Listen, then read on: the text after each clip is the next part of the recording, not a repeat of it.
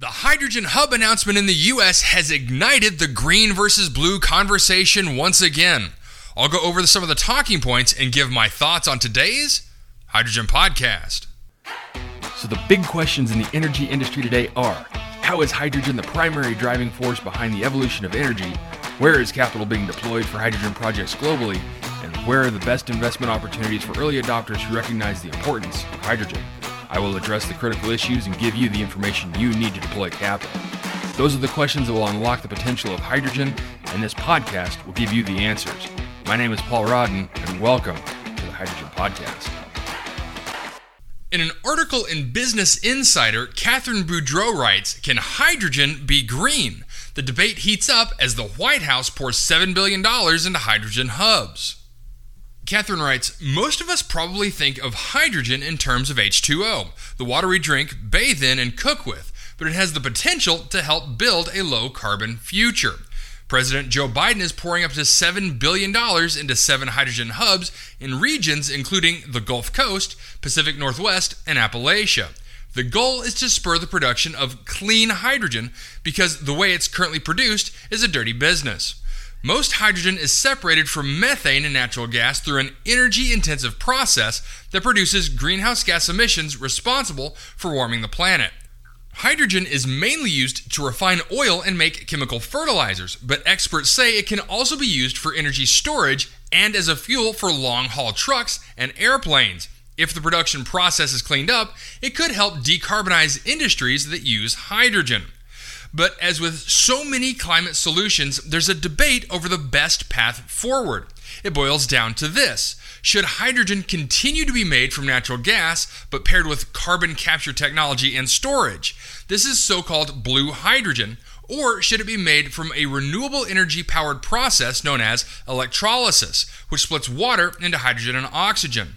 This is known as green hydrogen, an approach favored by many climate advocates. Both are still in the early stages of development. The White House said about two thirds of the overall investment in hydrogen hubs will be associated with the green kind. That still didn't land well with some of the climate advocates and scientists who cite research suggesting that blue hydrogen isn't clean at all. In a quote from Robert Howarth, a professor of ecology and environmental biology at Cornell University, told Insider, I think it's a scam, and I don't use that word lightly. Howarth found that blue hydrogen requires more natural gas and therefore produces more methane emissions. That's concerning because methane heats up the planet 80 times faster than carbon dioxide over a two decade period, this again according to Howarth. He said, It takes a lot of energy to capture the carbon dioxide, and that comes from burning even more natural gas. So it's not a surprise to him that the oil and gas industry likes the idea of blue hydrogen. The Clean Air Task Force, an environmental nonprofit that's working with the U.S. Department of Energy, Hydrogen Hub project developers, and community based groups, told Insider that they also support the White House's approach. And Minke, the task force's senior Hydrogen Hubs manager, said she wants the debate to move away from green versus blue because each technology has its pros and cons. Green hydrogen is more expensive and could lead to more emissions than its conventional version if electrolyzers aren't powered by additional renewable energy on the grid. She acknowledged that for blue hydrogen to truly be a climate solution, oil and gas companies must reduce methane leaks in their infrastructure and develop carbon capture systems that trap a lot of emissions and store them permanently. This, according to the US and European researchers. Hydrogen Hub projects that applied for federal funding had to meet a range of criteria, including low emissions targets. This, according to Brian Korgel, director of the Energy Institute at the University of Texas at Austin. Korgel is working on the High Velocity Hub along the Gulf Coast, which is awarded $1.2 billion by the Biden administration and is led by companies including Chevron, ExxonMobil, and Sempra Infrastructure. The project aims to demonstrate that both blue and green hydrogen can be made with low emissions at a competitive cost, while creating jobs and other benefits for disadvantaged communities. Korgel's team at the Energy Institute is conducting environmental and economic analysis of the project. According to Korgel, there's some safeguards. These projects have to meet emissions standards, and it's not in a company's benefit to do the smoke and mirrors thing because they won't get any grant money, which ratchets up over time. Korgel also noted that the federal definition of clean hydrogen has been evolving and should be more clear soon. An unlikely government agency could settle the debate. The IRS has to decide what clean hydrogen is eligible for a tax credit worth up to an estimated $100 billion over its lifetime. Okay, so a really good article showcasing how the hydrogen transition can fall into infighting on the basis of previous bias against oil and gas.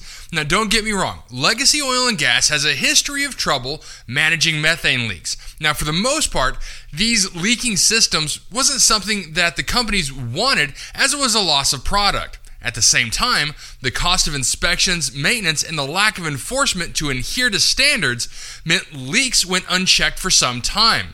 But times are changing. Technological advancements in inspection mean leaks can be detected much cheaper and more accurately than ever before. Couple that with the fact that these new hubs must adhere to the clean practices outlined for the grant funding means that if these operators don't stay on top of product transport, they can kiss that funding goodbye. But this isn't the only article I've come across since the Hub announcement. I've noticed, and not surprised in the least, that many articles and opinion pieces like this have popped up. And why am I not surprised? Well, now that we know where billions of dollars are going to be flowing to, we're going to see the green and blue camps becoming more indignant that they have the best solution to the hydrogen revolution. We'll also see politics become an even more prominent factor in how these hubs play out. Reuters had a great article covering this on October 18th. U.S. hydrogen tax credits touch off sparring letters from Senate Democrats. 10 Senate Democrats will ask President Joe Biden's administration not to include strict rules guiding use of clean hydrogen tax credits that the Treasury Department is due to release by the end of the year. This, according to a draft of a letter seen by Reuters on Wednesday of last week. The letter, which the senators plan to send to the White House advisor John Podesta, Treasury Secretary Janet Yellen, and Energy Secretary Jennifer Granholm, will urge the officials to make the Treasury guidance flexible. It seeks to allow projects fueled by existing energy sources, including gas, hydroelectricity, and nuclear, to be eligible for the tax credits. The group is led by Washington Senator Maria Cantwell, whose state was one of 16 to win part of the $7 billion in federal funding to build out regional hydrogen hubs. The letter warns that an approach favored by other Democratic lawmakers and environmental groups creating overly complex eligibility criteria would hamper the hubs and the growth of the nascent industry. These other lawmakers and groups have urged Treasury to place strict guardrails on the tax credits, which are worth up to $100 billion, restricting them to hydrogen producers that use new sources of clean electricity instead of tapping power already on the grid. It's stated in the letter this may hamper the development of a robust clean hydrogen market, undermine volumetric production and price parity goals reduce the positive effects of scaling up electrolyzer investment, and prevent clean hydrogen from fulfilling vital roles in hard to decarbonize sectors in line with the administration's broader decarbonization efforts. It was signed by other Democrats, including West Virginia's Joe Manchin, Pennsylvania's John Fetterman, and Illinois' Dick Durbin, who states won hydrogen hub funding to decarbonize heavy industries like steel, heavy vehicles, and cement plants. They're at odds with another group of eight Senate Democrats led by Rhode Island's Sheldon Whitehouse, Hawaii's Brian Schatz, and Oregon's Jeff Merkley, who sent a letter to Yellen on Tuesday of last week to ensure that the tax credits be used strict for projects using new clean energy sources. These other senators, allied with environmental groups, also want projects to source locally produced clean hydrogen and are seeking something called time matching, which will ensure that electrolyzers used to produce hydrogen run at the same time as renewable energy to make sure they're not being powered inadvertently by hydrocarbons. Okay, so these tax credits, commonly referred to as the 45V, are still ambiguous in how they'll be dispersed. But if all things are equal and the hubs leveraging natural gas as a feedstock option are eligible for the 45V, and depending on just how strict the IRS becomes on the three pillars of electrolytic hydrogen production, we could see a much larger portion of the 45V credits going to hubs leveraging both technologies over the other hubs.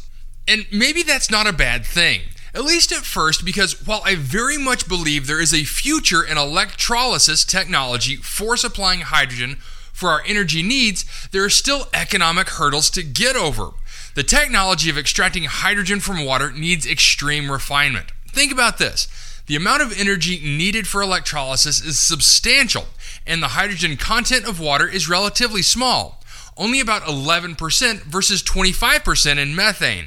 So, considering the current efficiencies of renewables and electrolyzers, it makes more sense to leverage the other feedstock and technology solutions to drive the hydrogen transition and allow the renewable and electrolyzer technologies to continue to develop. Again, I do believe there is a very strong future to extract the energy in water for our use. Because, as a side note, if you don't know what happens when hydrogen gas and oxygen gas are mixed in the proper percentages, there's a great video from Gizmodo highlighting the reaction.